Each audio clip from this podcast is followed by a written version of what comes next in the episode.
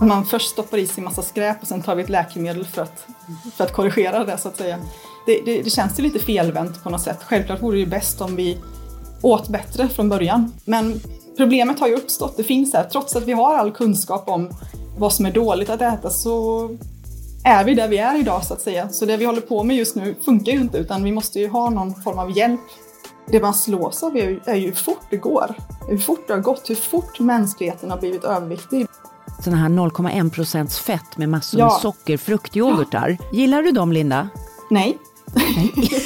Kort och gott. Precis. Ja.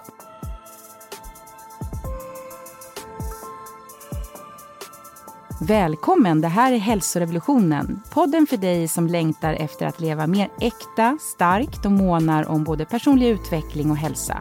Jag är Carina Nunstedt, poddens producent och förläggare. Mm, hej, Maria Borelius här, biolog och vetenskapsjournalist. Och just nu håller vi i två avsnitt på att undersöka den nya fetmamedicinen.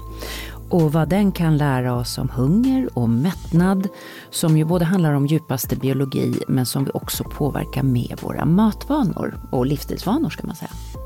Och nu är det så spännande för vi ska få träffa Linda Engström-Rud som leder en forskargrupp vid Göteborgs universitet där man studerar hjärnan, hunger och mättnad. Välkommen Linda, vi har med dig på länk här, straight from Gothenburg. Ja, tack så hemskt mycket. Du är hjärnforskare, mm. specialist på hunger och mättnad, hur det regleras i hjärnan. Och just nu håller du på att undersöka exakt hur den nya fetmamedicinen fungerar. För det vet man faktiskt inte exakt än. Men varför blev du hjärnforskare? Ja, det kan man undra. Alltså jag har väl alltid varit intresserad av biologi och naturvetenskap kan man säga. Uppvuxen kring djur och eh, hade föräldrar som tyckte det var kul att titta på ett med naturen och vetenskapens värld när jag växte upp. Så jag påverkas nog av det och eh, liksom, ja, jag har alltid gillat eh, naturvetenskap. Så när jag skulle plugga på universitetet då, så, så blev det en forskningsförberedande linje här i Göteborg. Eh, och eh, när vi läste om hjärnan då så, så blev jag fast och tänkte att det här, om jag ska doktorera så, så ska jag göra det på hjärnan. Det var den, den, den vissheten jag fick så att säga. Och sen så flyttade jag till Linköping och eh, blev medlem av en forskargrupp där och gjorde min, mina doktorandstudier där. Och eh, då tittar vi på det autonoma nervsystemet, den delen av hjärnan som eh, är lite självgående så att säga. Som styr sådana här basala funktioner i kroppen som är viktiga för vår överlevnad. Mm. Eh, och eh, då tittar vi mer på hur eh, perifer inflammation kan kontakta hjärnan och hur hjärnan då eh, sätter igång olika sjukdomssvar som feber och anorexi till exempel. Mm. Eh, efter det så flyttade jag och min make till Tyskland, till Köln. Eh, han är också forskare, Johan heter han, han är också forskare och eh, håller på med liknande saker. Eh, och där så var vi båda två då postdocs eh, på Max Planck institutet för metabolismforskning. Eh, och eh, där sysslade vi mer då med hjärnan och hur hjärnan styr födointag och metabolism. Mm. Och då blev jag mer intresserad av hur hjärnan då reglerar vår kroppsvikt. Och det är lite det jag tittar på just nu då i det här semaglutid-projektet. Mm. Mm. Du, det här ämnet eh, med vikt, alltså det är ju ett delvis väldigt laddat för många kvinnor har det blivit i, i västvärlden. Mm. Är, är du själv en, en viktnojare så att säga? Nej, det är jag inte. Absolut inte. Jag... Jag har väl lite tur då. Jag, jag har aldrig behövt tänka riktigt på min vikt. Jag, jag går inte så lätt upp i vikt. Så jag, jag är ganska avslappnad kring min kroppsvikt. Men jag vet ju att många inte är där. Det, det är ju väldigt tydligt i dagens samhälle, eller hur? Mm. Så det är ju ett ämne som berör väldigt, väldigt många. Ja. Helt klart. Och allt fler blir det. Jag menar, om man tittar... Det, vi människor har gått för att... Om man, om man liksom tittar i Sverige... Vi är tjugo tjugotre nu. Ja, låt oss säga... Kanske inte för hundra men hundrafyrtio hundrafemtio år sedan mm. så hade vi en utvecklingsnivå som kanske Nigeria har idag. Alltså det var ju ja. människor som låg och svalt direkt på gatorna. Mm. Vi hade massiv svält över hela västvärlden för att inte tala om utvecklingsvärlden. Och idag har vi nästan två miljarder överviktiga i världen om man jämför med femhundra miljoner underviktiga. Och mm. många länder, till exempel Indien där jag har jobbat en del, de går ju direkt från svält rakt in i övervikt. Mm. Hur, hur ser du på det här? Liksom? Vad som har hänt nu? Det har kommit ja. som en lavin. Ja. Det, det man slås av är ju, är ju hur fort det går. hur fort det har gått, hur fort mänskligheten har blivit överviktig, det tycker jag är det första som slår en. Mm. Det handlar om några decennier egentligen. Och eh, det är ju väldigt tydligt att våra gener kan ju inte ha förändrats så snabbt. Utan mm. det är något annat som har förändrats. Mm. Eh, och eh, det är det första som, som slår mig. Och eh, om man tittar på biologin, om man börjar där, så kan man ju säga att om, under nittionio komma nio nio nio procent av den tiden som vi människor har gått här på jorden, så har vi behövt eh, leta upp vår mat, jaga vår mat, odla vår egen mat. Eller hur? Det har tagit mm. kraft och energi att få mat. Och vi har mm. haft långa perioder och vi inte haft tillgång till mat. Så vår kropp är ju eh, designad för att, eh, att vi ska tycka om att äta, vilja äta och att vi ska spara på energi. Det har ju varit det viktigaste för vår överlevnad. Och nu så helt plötsligt då så står vi inför en helt ny situation där vi istället har ett helt överflöd av mat. Och kanske inte alltid så bra mat. Eh, och mm. då ser vi de här effekterna. Eh, och det är ganska mm. chockerande hur fort det har gått. Och det är på något sätt en paradox att, att liksom det här som egentligen har varit en välsignelse för mycket av livsmedelsindustrin, förmågan att kunna bevara mat över säsongerna till exempel, har mm. varit en välsignelse som har avvecklat svälten. Men ja. det har liksom drivits för extremt in i något som våra kroppar inte längre kan hantera. Det är ju helt uppenbart, två miljarder ja. överviktiga. Det är en Precis. ofantlig siffra.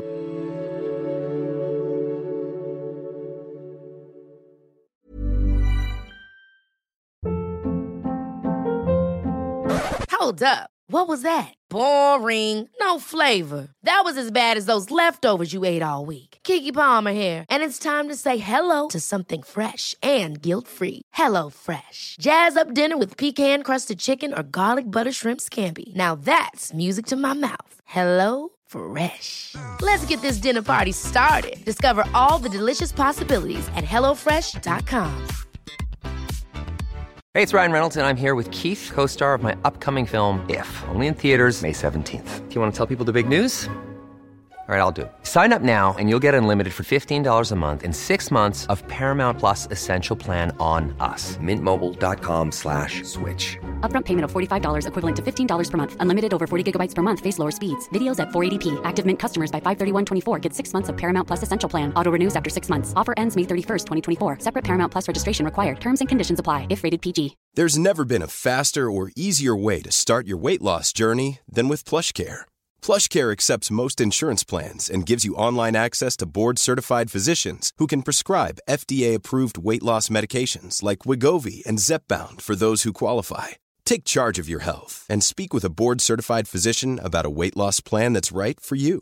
Get started today at PlushCare.com slash weight loss. That's PlushCare.com slash weight loss. PlushCare.com slash weight loss. Vi fortsätter vårt roliga betalda samarbete med Bosch. De har precis kommit ut med sin nya köksmaskin, serie sex, som har fått en naturlig plats i mitt kök. Att baka gör mig lugn. Jag har länge tänkt att jag vill baka oftare. Och nu har det blivit mycket enklare, tack vare serie sex med sina smarta sensorprogram. Och den här gången valde jag ett recept ur din kokbok, Maria. Vad glad jag blir. Berätta, vad valde du? Jo, men jag ska baka din mormors härliga recept på Earl Grey-kex. Som då kommer från hälsorevolutionen, kokboken. Och för det här receptet så rekommenderar du just en köksmaskin eftersom det är ganska många ingredienser. Så därför har jag dragit mig för att baka de här. Det har känts lite knepigt och svårt eftersom jag inte haft någon egen köksmaskin tidigare. Och så här lät det. Ja, nu har eh, serie sex köksmaskinen fått eh, jobba på här ett tag och eh, det har blandats ihop eh, till en perfekt liten eh, smul smet här. De innehåller havregryn, smör, bovetemjöl, bakpulver, havssalt, eh, citronzest, ingefära, blötlagda Earl Grey teblad och sen kallt Earl Grey te och honung och till sist kakaonibs. Ja, ni fattar, det här kommer att bli så himla gott. Ja, men det här är så kul och min mormor hade ju tyckt det här var fantastiskt. Hon var ju, alla de här ingredienserna och det här med, med ett litet bra kex och en kopp te, det var liksom väldigt mycket hon. Jag tror att hon drack sexton koppar te varje dag och just tekex var liksom lite specialitet ja. för henne. Det jag uppskattar särskilt med serie sex nu när jag har bakat med den några gånger, det är till exempel eh, den enkla funktionen att man kan väga ingredienserna både ovanpå köksmaskinen och direkt i skålen. Och sen de sju olika sensorprogrammen eh, som är, passar allt från när man bakar med jäst till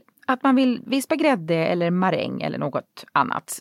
Och eh, den här gången när jag gjorde Earl Grey-kexen så hade jag program nummer fyra som funkade perfekt just för detta.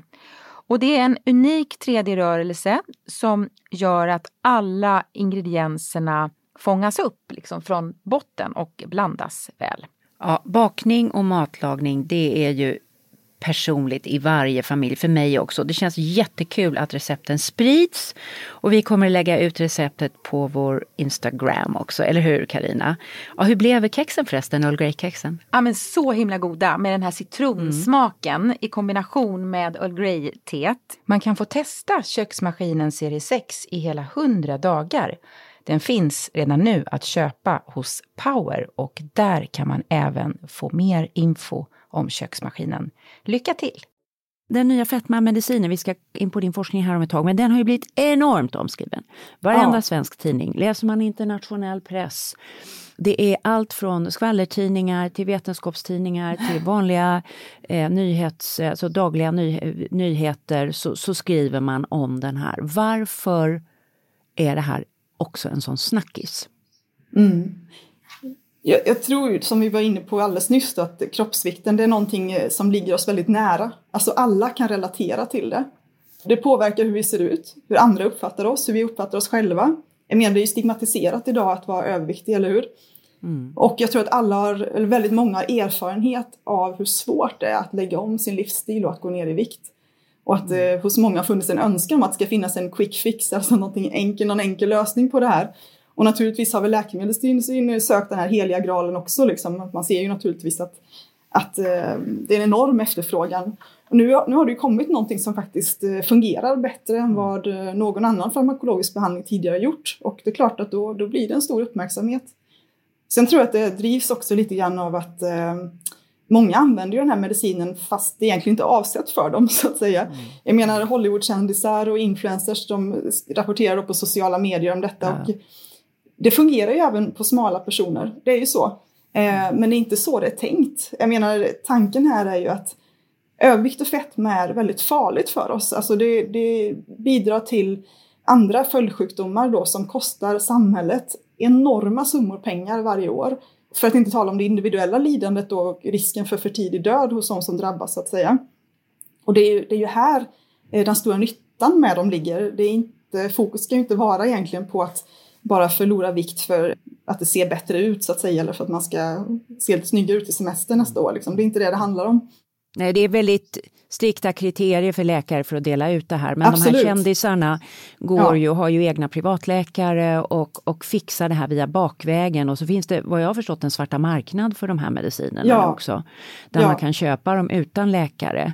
Precis. Så att det, det har ju blivit en väldigt... Men det var just därför vi tyckte det var lite spännande att gå in och borra i det här lite grann och titta. Därför att det är ja. ju så...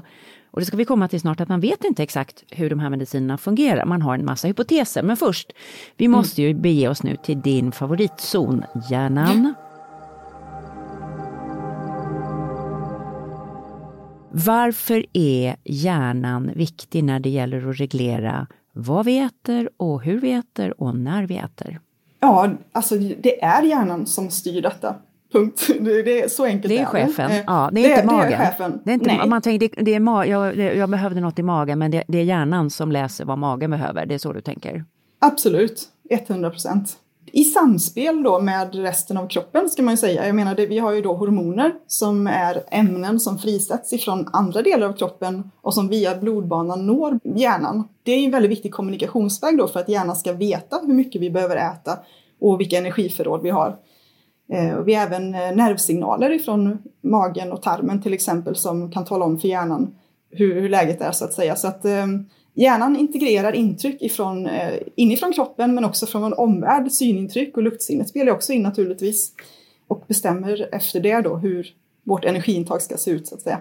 Mm. Så den sitter som en, en master cockpit och tar in, det är vagusnerven som skickar signalen från magen, vad som händer ja. där, vi har olika hormonsystem, håller vi på att tömma ut våra fettdepåer eller inte, och så ju fattar hjärnan en slags beslut kan man säga, är det så man kan tänka? Ja, absolut, helt rätt.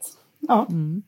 Ska vi titta lite på eh, vad bestämmer hur mycket vi äter när vi är hungriga och när vi känner oss mätta? Jag tänkte vi skulle titta på två nyckelspelare, ghrelin och leptin. Ja. Eh, vad, vad gör de? Vi, vi börjar med ghrelinet. Ja, eh, ghrelin är ett hormon som bildas i magsäcken faktiskt. Och eh, det utsöndras eh, precis före måltider. Så man kan se, liksom, man följer grelinnivåerna i blodet så kan man se att före frukost, lunch och kvällsmat så utsöndras det, om man högre nivåer av grelin i, i blodet då. Och eh, grelin verkar på hjärnan, så det finns receptorer för grelin i hjärnan, eh, framförallt i hypotalamus. Det är en väldigt viktig del av hjärnan när man pratar om födointag och kroppsvikt. Det är ju så att hjärnan är skyddad av blod-hjärnbarriären som gör att inte vad som helst kan gå in i hjärnan, utan det är ganska tajt reglerat. Men just i den delen av hypotalamus som är väldigt viktig då för hunger och mättnad, så är den här blod-hjärnbarriären lite mer genomsläpplig. Och där verkar Jaha, grelin... intressant. Ja. Det visste mm. inte jag. Nej, Jaha, så, att, så... Där, där de här nervcellerna sitter och känner... De kan liksom, tanken är att de ska kunna känna av blodet då, näringsämnen, mm. hormoner, eh, som grelin då till exempel. Eh, och då kan mm. grelin binda in till celler där och aktivera hungerneuron så att man vill söka upp mat och vill äta. Man blir hungrig helt enkelt. Mm. Mm. Jag hade en, en neurobiologilärare som en gång sa att, som var amerikan, han sa ghrelin means go, go, go. G och G liksom. Det är go, ja. go, go. Och ja. eh, hur påverkas det här till exempel? För det här är ju inte bara något som sker. Och, och du sa, om vi ser ett stort fat med kanelbullar eller vi känner mm. underbar doft, vad händer med mm. grelinet då? Ja, nej, men det har ju en kollega till mig här på institutionen, Susanne Dixon, hon forskar ganska mycket på grelin. Hon har ju kunnat se att när man känner doften av någonting gott, bara det kan öka grelinnivåerna då. Så mm. att eh, luktsinnet är ganska kraftfullt också när, när man ska påverka eh, vad vi äter och hur vi äter. Mm, den här förväntan på mat, Precis. att det ska komma...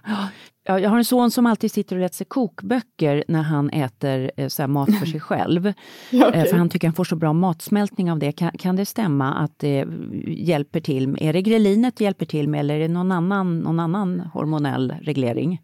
Lite svårt det här med synen, men absolut att synet säkert också hjälper till. Det finns ju något som heter den kefala fasen som vi brukar prata om inom medicin då. Att före man ens börjar äta, mm. bara syn- och luktintryck påverkar våra hormoner. Så att till exempel så kan man få en insulinfrisättning redan innan maten landar i magen så att säga. Och det är för att förbereda kroppen då på vad som komma skall. Att vi ska ta hand om den här energin som kommer in och de näringsämnena som kommer in.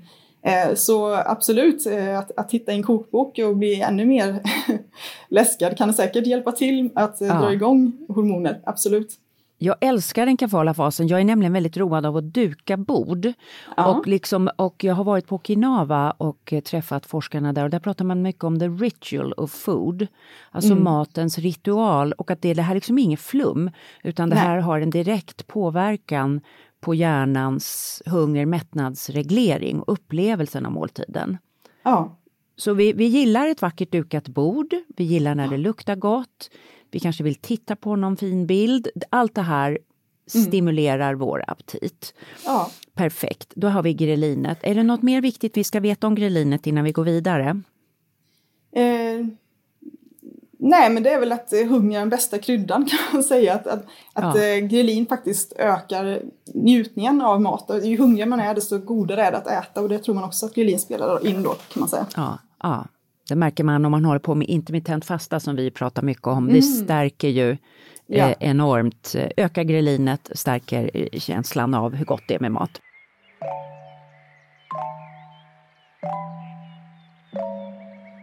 Och sen har vi grelinets eh, tvärtomkompis, leptinet.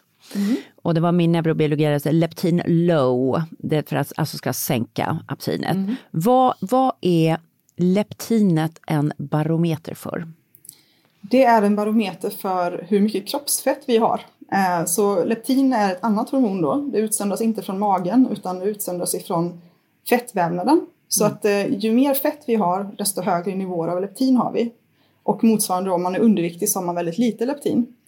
Och eh, leptinet är då en, en informatör kan man säga. Uppgiften är att berätta för hjärnan om våra energidepåer.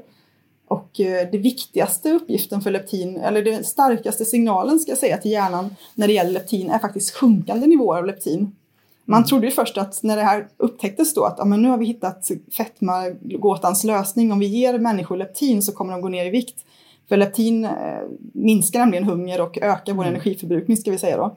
Men det visade sig att så var det ju inte riktigt. Utan, eh, utan istället är det så att sjunkande niv- nivåer av leptin är någonting som hjärnan svarar på väldigt kraftfullt. För det signalerar att vi svälter och det är det vi är designade att motverka så att säga. Så det där eh, leptinet eh, framförallt verkar ska jag säga som en mm. slags svältsignal. Mm. Mm. Och den här, just den här faktorn att hjärnan mäter en slags differens eller derivata snarare än absolut mm. nivå. På mm. vilket sätt gör det det väldigt jobbigt för människor som har övervikt att gå ner i vikt? Ja, alltså det, det är ju som så här att om vi börjar äta mindre då, alltså banta om man säger så...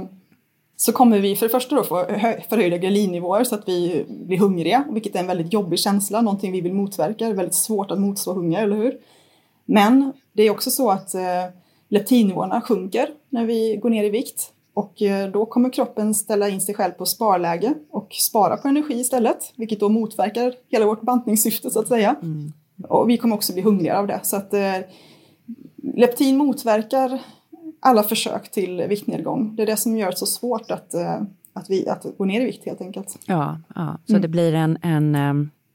Den som försöker gå ner i vikts eget leptin motverkar viljan att gå ner i vikt. För signalerar en annan sak till hjärnan. Jag tänkte ja. ta upp här med dig barnfetma.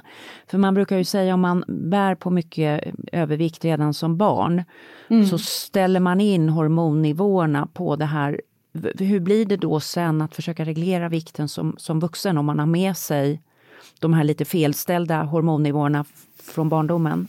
Ja, nej, det är mycket svårare. Så att vara överviktig som barn, det predisponerar så att man ska vara överviktig resten av livet också så att säga. Det, mm. det, det, det är så. Man ställer om. Jag menar, om man är överviktig över en längre tid så...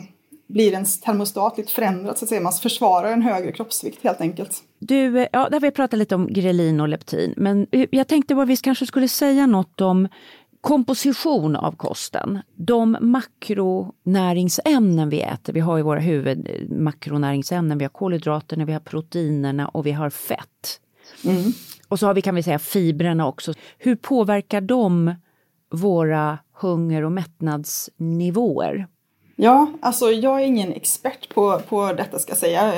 Det kanske låter konstigt men jag, det är inte riktigt mitt fokus. Men jag, man kan säga att vi blir mer mätta av till exempel fett. Det vet ju de flesta att man blir mer mätt av en fettrik kost än en kolhydratrik kost. Och det är väl också det här som är problemet med högprocessad mat. Eller hur? Det är så lättsmält att... Vi känner oss hungrigare mycket snabbare efteråt när vi äter mm. sådan kost. Och... Det ökar insulinnivåerna mycket mer, vilket också ökar till fettinlagring. Då får jag bara slå ett litet slag för den helfeta och icke-sötade yoghurten mm. i relation till eh, såna här noll komma en procent fett med massor ja. med socker, fruktyoghurtar. Ja, ja det, det är det, förkastligt. Eller hur? Ja. Ja, ja. Gillar du dem, Linda? Nej. Kort och gott. Precis. Ja. Nej, alltså det är, på sjuttiotalet började väl de här rekommendationerna kost, komma att man skulle minska fettet i kosten och istället så blir det sötade produkter då. Jag tror det, det är nog inte bra. Nej. Det är vansinne utifrån hjärnbiologiskt mm. tänk, eller ja, hur? Ja, det är det. Mm.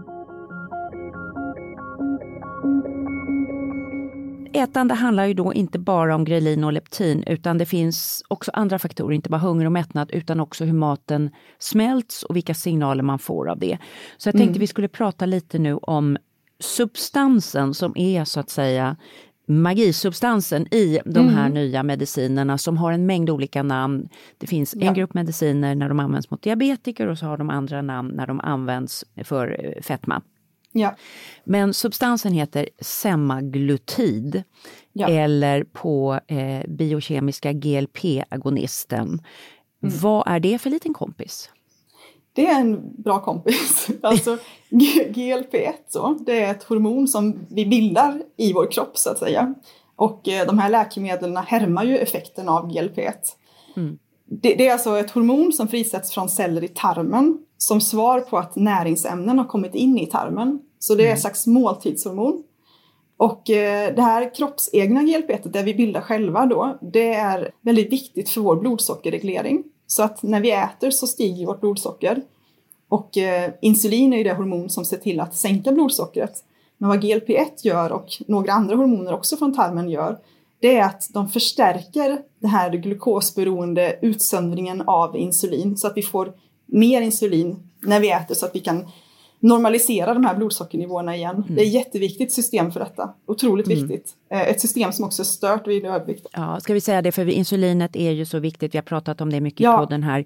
Insulinet är liksom dörrvakten som ställer sig vid cellerna och bara slussar in eh, framförallt socker och även andra näringsämnen ja. in i cellerna. Så att de inte ligger och skvalpar i blodet utan kan ni komma in och börja jobba in i cellerna. Precis. Och det är ju det Precis. vi vill att de ska göra. Precis. Ja. Så att vi kan säga att G L P ett är en signal att det har kommit mat, hjälper till att få ner blodsockernivåerna. Ja, och eh, det är också ett mättnadshormon då, att det, mm. det ser till att sakta ner hastigheten med vilken magsäcken tömmer sig in i tarmen. Så att man ser till att maten då, som har kommit ner i magsäcken, portioneras ut lite långsammare in i tarmen. Och det gör att vi känner oss mer mätta, och det gör också att de här blodsockerstegringarna inte blir lika dramatiska. Så att mm. det är det som är det kroppsegna G L P ett:s funktion eh, när det bildas då i tarmen. Det bryts ner supersnabbt. Det, halveringstiden av kroppseget G L P ett är bara en till två minuter. Om man jämför Oj. det då med eh, de här... Jo, så man, när man upptäckte då hur viktigt G L P ett är för blodsockerreglering, så kom ju också idén om att kunna använda det här vid typ två-diabetes då man behöver mer insulin.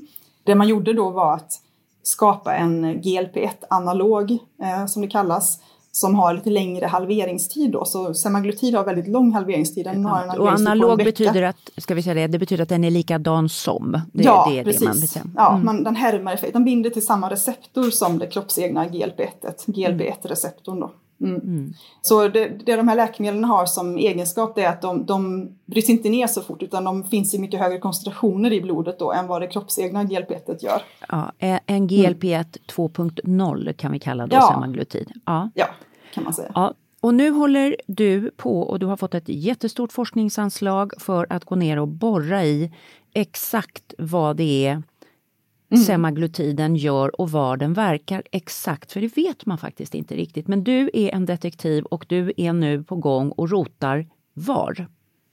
Jag rotar i hjärnan då, det är ju min hemmaarena så att säga. Det är ju så här att det kroppsegna G L P ett verkar, när det frisats då från tarmen, verkar mer lokalt på vagusnerven och även då på bukspottkörteln som utsöndrar insulin. Men de här analogerna verkar ha sin aptithämmande effekt genom att de verkar på nervsystemet istället. Så man kan se att semaglutid då och andra av de här agonisterna, de ackumuleras eller ansamlas då på ett fåtal ställen i hjärnan där de kan binda till sin receptor. Och sen sker det då en signalering nedströms av de här områdena. Och jag vill då försöka förstå vilka områden i hjärnan, vilka strukturer i hjärnan aktiveras av det här läkemedlet, eller hämmas för den delen, och försöka identifiera de nervcellerna och studera mm. dem och se hur det här går till helt enkelt. Mm, mm. Du, och nu är du på spåren här i ett mycket gammalt område av hjärnan. Var är du nere och rotar då? Jag rotar i hjärnstammen. Mm. Och vad är, berätta om den? Alltså hjärnstammen är ju en ganska kons- evolutionärt konserverad del av hjärnan. Eh, den har med vår överlevnad att göra, sådana basala kroppsliga funktioner som vi inte behöver liksom tänka på för att de ska fungera.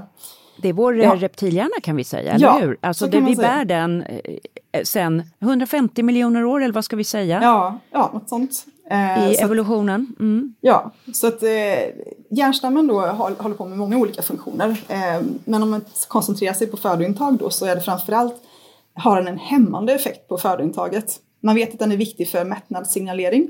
Den här ner- vagusnerven som vi nämnde tidigare går in just i hjärnstammen och signalerar till nervceller där.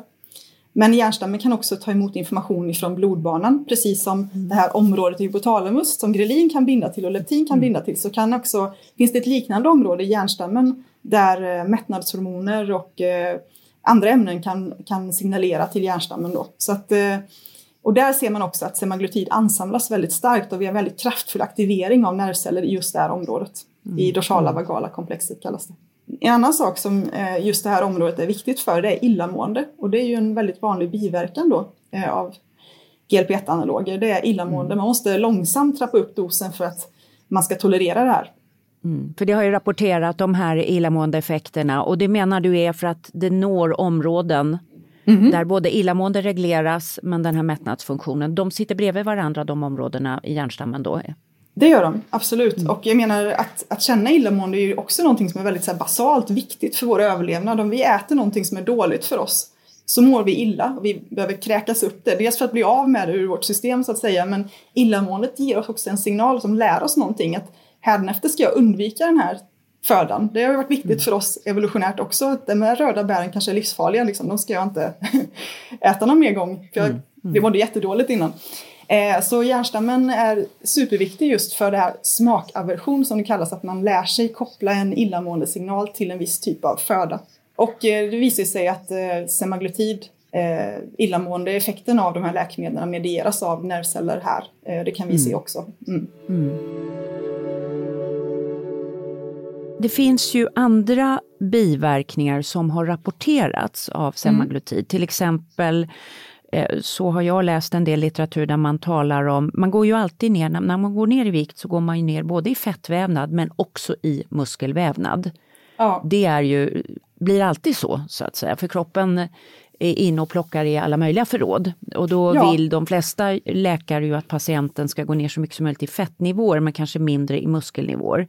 Men mm. det finns diskussioner om det så att man går ner lite mer muskelvävnad mm. än väntad. Mm. Vad tänker du om det? Har du någon spekulation? Det blir ju en fundering för att um, det här är ju saker man håller på att undersöka nu. Ja, jag, jag, jag vet inte om jag har ett bra svar på det. Jag måste lära mig mer om det. Jag tror att vi måste ha mer forskning på det. Det är väldigt viktigt naturligtvis. Särskilt om man tittar på om äldre ska använda läkemedlet så har ju man som äldre person också en mindre muskelmassa och där kan det vara ännu mer relevant att se. Det är, det är ju väldigt dåligt att förlora ännu mer så att säga. Så att det behövs mer forskning kanske på hur läkemedel ska användas i olika åldersgrupper och sen mm. eh, effekten av just olika åldersgrupper. Och jag antar, jo det är som du säger, man, man förlorar alltid muskelmassa när man förlorar i kroppsvikt. Eh, kanske är det så att viktförlusten med semaglutid också är ganska snabb och att det påverkar eh, muskulaturen mer just på grund av det. Jag vet faktiskt ja, inte. Och jag vet inte, om, och jag vet inte heller liksom om det är visat bortom all rimligt tvivel att det är så att man förlorar mer muskelmassa med de här läkemedlen. Jag vet inte, jag tror det behövs mer forskning på det. Men ja, det är absolut ja. någonting att hålla koll på, definitivt. Mm, mm. Och särskilt då om man använder det trots att man kanske egentligen inte behöver använda det. Om man jag har tror... köpt det on the black market. Ja, ja kanske lite precis. Så. Mm. Ja, du, eh, sen har man ju en annan diskussion också. Vad händer när jag slutar och tar det här läkemedlet? Man pratar ja. om en viktnedgång som kommer ganska fort på ungefär femton procent. Mm. Men blir det här beständigt? Om det är så att vi går in liksom och manipulerar systemet att känna mer mättnad än det borde göra och så tar jag bort det här läkemedlet. Semaglutiden, vi tar bort det så hjärnstammen får inte den här signalen. Vad ja. tänker du där? Att det behövs också mer studier på det, men det verkar ju som att viktnedgången inte blir beständig utan att man börjar traska uppåt i vikt igen eh, när mm. man slutar ta det. Nej, det, det, det finns ingen sån, sån mirakelmedicin än som gör att man stannar på den där låga vikten. Men kanske måste man se över, jag menar, när man tar semaglutid mot övervikt och fetma, då ska man ju också helst lägga om sina kostvanor och äta bättre, eller hur? Jag menar, det, det är tanken för att man ska verkligen nå den här nya lägre vikten på bästa möjliga sätt. Mm. Och eh, kanske behövs det studier på, på hur det också inverkar på hur man lever efter man slutar ta semaglutid om man nu slutar ta det. Ja. Hur bibehåller man den här viktförlusten på bästa ja. sätt? Ja. Å andra sidan har jag pratat med folk som har just tagit det här läkemedlet och haft kämpat rätt mycket med vikten och som tyckte att de fick en katalytisk effekt. Det var som en trampolin att komma igång. Ja. Eh, och, så att, eh, ja. Det är ju det, väldigt bra. Mm. Ja. Du är ju nu en pionjärforskare i framkanten av mänskligt kunnande om väldigt basala mekanismer, viktiga mekanismer för människan, speciellt givet vår stora hälsoutmaning. Vad lär du dig nu och vad är svårast i din forskargärning just nu? Oj, alltså jag känner mig väldigt privilegierad som får ha det här jobbet. Jag älskar mitt jobb. Det roliga är att man får lära sig nya saker hela tiden. det är, det är jag väldigt tacksam för att jag får göra mm. överhuvudtaget. Mm. Jag skulle säga att utmaningen, det svåra med forskning, dels alltså helkroppsfysiologi är alltid svårt, men och man måste vara väldigt liksom uthållig, tålmodig och eh, våga pröva nya vägar när saker och ting inte fungerar. Man måste kunna liksom hålla i och eh, vara uthållig, så skulle jag säga.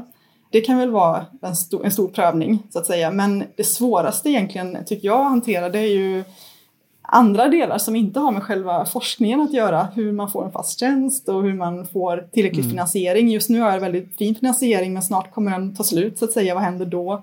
Det är hela tiden en ganska stor press att leverera och att få nya anslag. Det tycker mm. jag nog är det svåraste med mitt jobb. Med det jag mm. håller på med. Mm. Mm, jag förstår. Att man lever med en viss osäkerhet. Mm.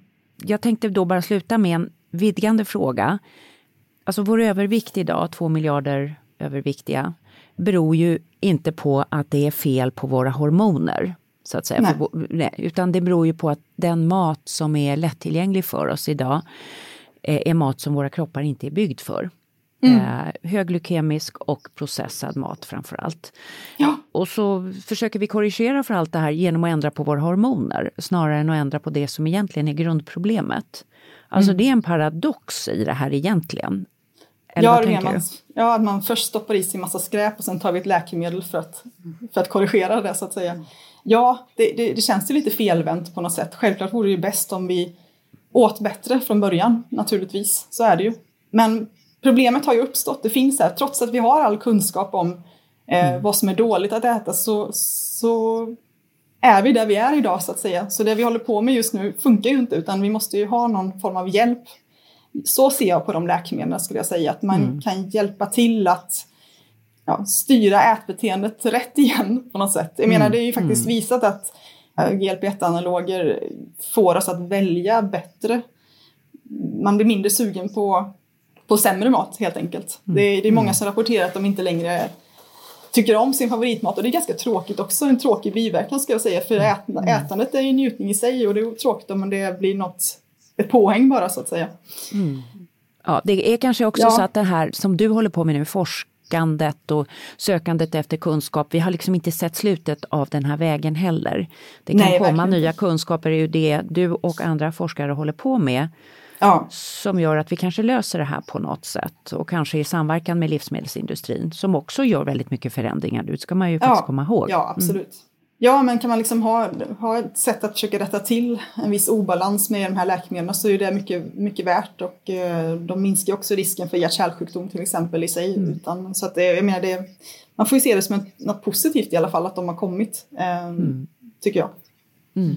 Mm. Ja, nu är Carina. Jag, jag, jag, jag ska bara säga, nej, men alltså, så himla spännande det här, och att få möta en så passionerad forskare, det är en ynnest. Vi lär ju oss också hela tiden ja. så mycket I, ja. i vårt jobb med podden. Så det, jag vill säga Nej, tack jättekul för det. Att få, jättekul att sen, få vara med och prata om det. Så. Ja. Sen blir jag lite nyfiken. Alltså, det, om, man, om du tittar alltså dels på hur du själv beter dig i en eh, mataffär. Och, och hur dina vänner kanske liksom, vad de väljer att, att handla. Vad som är svårt att motstå. Utifrån den eh, kunskap du, du, du har fått när du har forskat. Är det liksom någon... Någon matvara som du tänker, åh, det där borde bort nu. För det, är det, det borde dödskallemärkas. Eller ja, eller varningstriangelmärkas. Eh, utifrån liksom, eh, hur skadligt det är för, för hjärnan och, och för kroppen. Så. Oj. Eh, alltså, jag tror man ska försöka röra sig bort ifrån falukorv och sådana här halvfabrikat liksom, som mm. är väldigt mm. lättsmälta. Jag vill inte liksom brännmärka något specifikt livsmedel och så, men, men det är så svårt också, för, för jag, jag köper ju skräp själv också. Jag menar, jag är absolut inte någon perfekt person som alltid äter rätt. Absolut mm. inte. Jag menar, mm. man vill ta genvägar ibland. Man har ju en vardag att ta hänsyn till med barn, hungriga Precis. barn och, ja. och sådär. Så det är jättesvårt eh, att göra rätt val. Mm. Det är svårt, och det är också hur livsmedelsaffärerna är upplagda. Mm. Och ja. vi har vår jägar- och samlarhjärna, den är inte gjord för att komma in på ett ställe där det absolut är fullt med mat som man har testat för att, att nå belöningscentrum och bara säga, ja. liksom få en stor blixt i hjärnan. Ja. Som när man köper såna här rör med chips, man liksom bara kan suga sig i dem liksom i bara ett enda mm. andetag. Mm. Mm. Det är ju inte vår, våra kroppar är inte gjorda för det. Nej, nej. nej precis. Mm. Nej, men just sådana här snabba kolhydrater är ju inte bra liksom. Det, det är mm. så. Det är mm. Mm. ultraprocessade. Nej, men kunskapen ökar ju hela tiden och det finns ju en... Vi märker ju bland våra lyssnare, det finns ju ett väldigt stort eh, engagemang för att liksom, ja, men lära sig och samtidigt vara förstående mot, mot varandra och, ja. och, och, den, ja. och den vardag man, man lever i. Mm. Ja, det är, det är inga lätta saker här, det är det inte. Linda, nu, ja. du var ju lite tveksam till om du skulle ställa upp för du tyckte, men jag kan bara säga, you are a natural. Alltså wow. Okay. Du, är, du är en är wow. Ja. Oj! Ja, du är en wow. Ja, och du har bjudit på så mycket härlig kunskap och passionerat och mm. eh, populärvetenskapligt berättat eh, på ett sätt som alla kan följa mm. med i. Tack så hemskt mycket. Mm. Det blev jättebra. Tack för chansen. Det är ju liksom en del av ens uppdrag också som forskare att kunna nå ut till allmänhet om det man gör. Det är ja. så sällan man gör det, så att jag är jätteglad mm. för det. Tack så hemskt mycket. Tack Linda, var rädd om dig. Så. Lycka Tack. till med allt.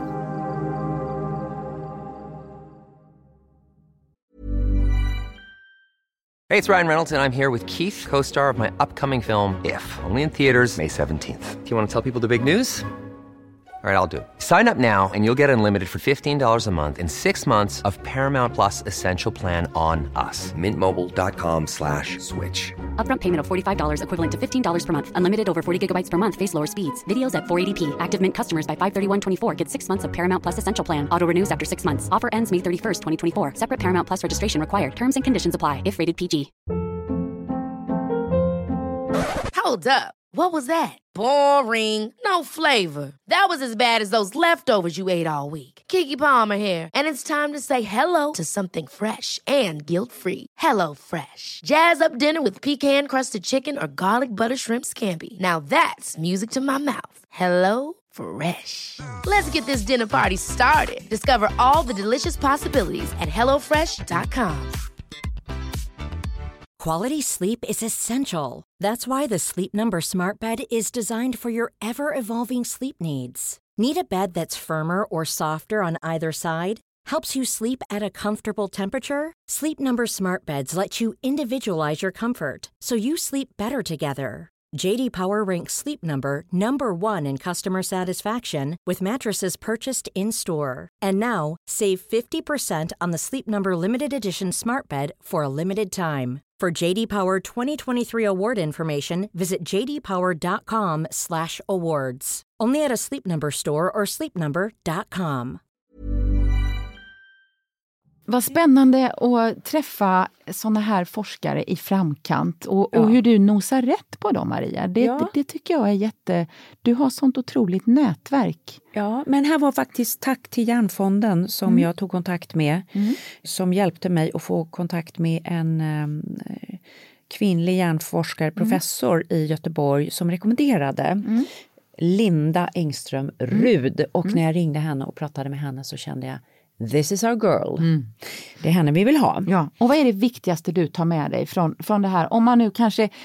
Ibland kan jag när jag mm. lyssnar på... För det, var, det blir ju bitvis te, teoretiskt. Ja, så. Ja. Och om man tappade bort sig någonstans... Vad är det för liksom några...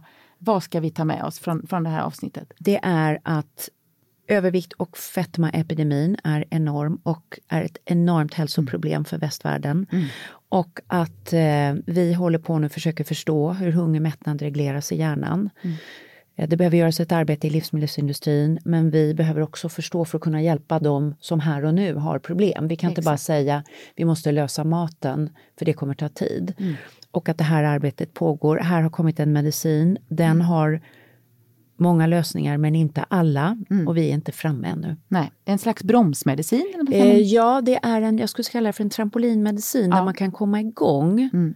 med en viktnedgång. Mm. Men det finns biverkningar och eh, mm. det här ska föreskrivas av en läkare. Så man ska inte göra som Hollywoodkändisarna och eh, eh, liksom gå ut på the dark web Nej. och beställa olika Nej. saker. Nej. För det är också ganska kraftfulla mediciner och det finns biverkningar. Utan det här är ju någonting som eh, i samråd med sin läkare så, så börjar det och sen så...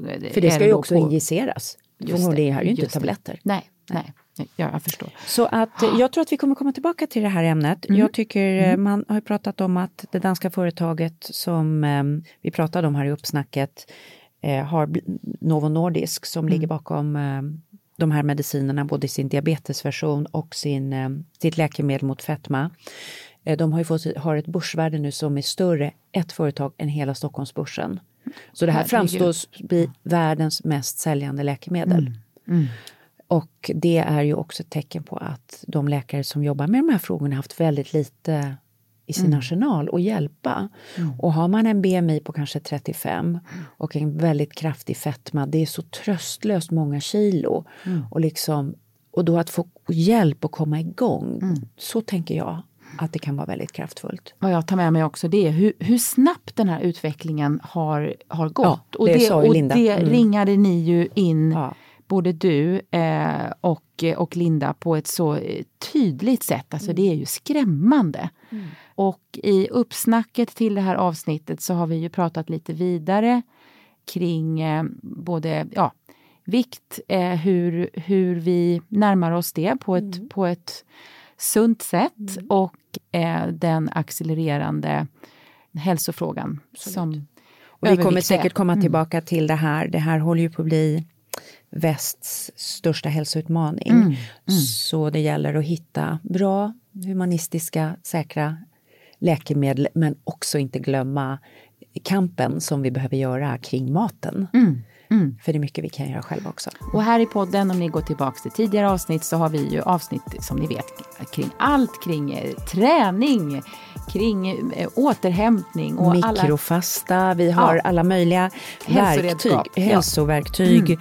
glukosbalansering, mm. eh, antiinflammatorisk livsstil. livsstil. Jag har skrivit mycket om det här i mm. hälsorevolutionen, mm. tolv-veckorsprogrammet som mm. handlar mycket om hur man reglerar de här. Leptinet mår väldigt bra av att man äter mm. protein till exempel. Mm. Så um, se det som ett smörgåsbord. Ett bibliotek ja, av kunskap. Bibliotek, mm. precis. Var rädd om dig. Vi är tacksamma för att du lyssnar och hej då. Hej då, ha det bra.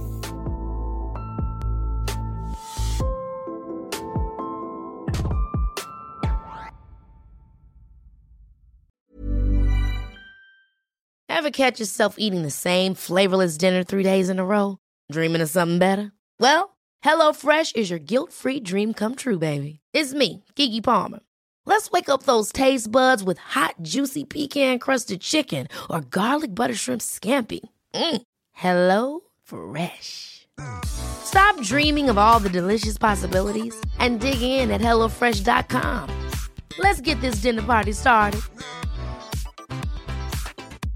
Hey, it's Paige DeSorbo from Giggly Squad. High quality fashion without the price tag. Say hello to Quince. I'm snagging high-end essentials like cozy cashmere sweaters, sleek leather jackets, fine jewelry, and so much more. With Quince being fifty to eighty percent less than similar brands. And they partner with factories that prioritize safe, ethical, and responsible manufacturing. I love that. Luxury quality within reach. Go to quince.com slash style to get free shipping and three hundred sixty-five day returns on your next order. Quince.com slash style. When you drive a vehicle so reliable it's backed by a ten-year, one hundred thousand mile limited warranty, you stop thinking about what you can't do and start doing what you never thought possible. Visit your local Kia dealer today to see what you're capable of in a vehicle that inspires confidence around every corner. Kia, movement that inspires. Call eight hundred three three three four K I A for details. Always drive safely. Limited inventory available. Warranties include ten-year one hundred thousand mile powertrain and five-year sixty thousand mile basic. Warranties are limited. See retailer for details.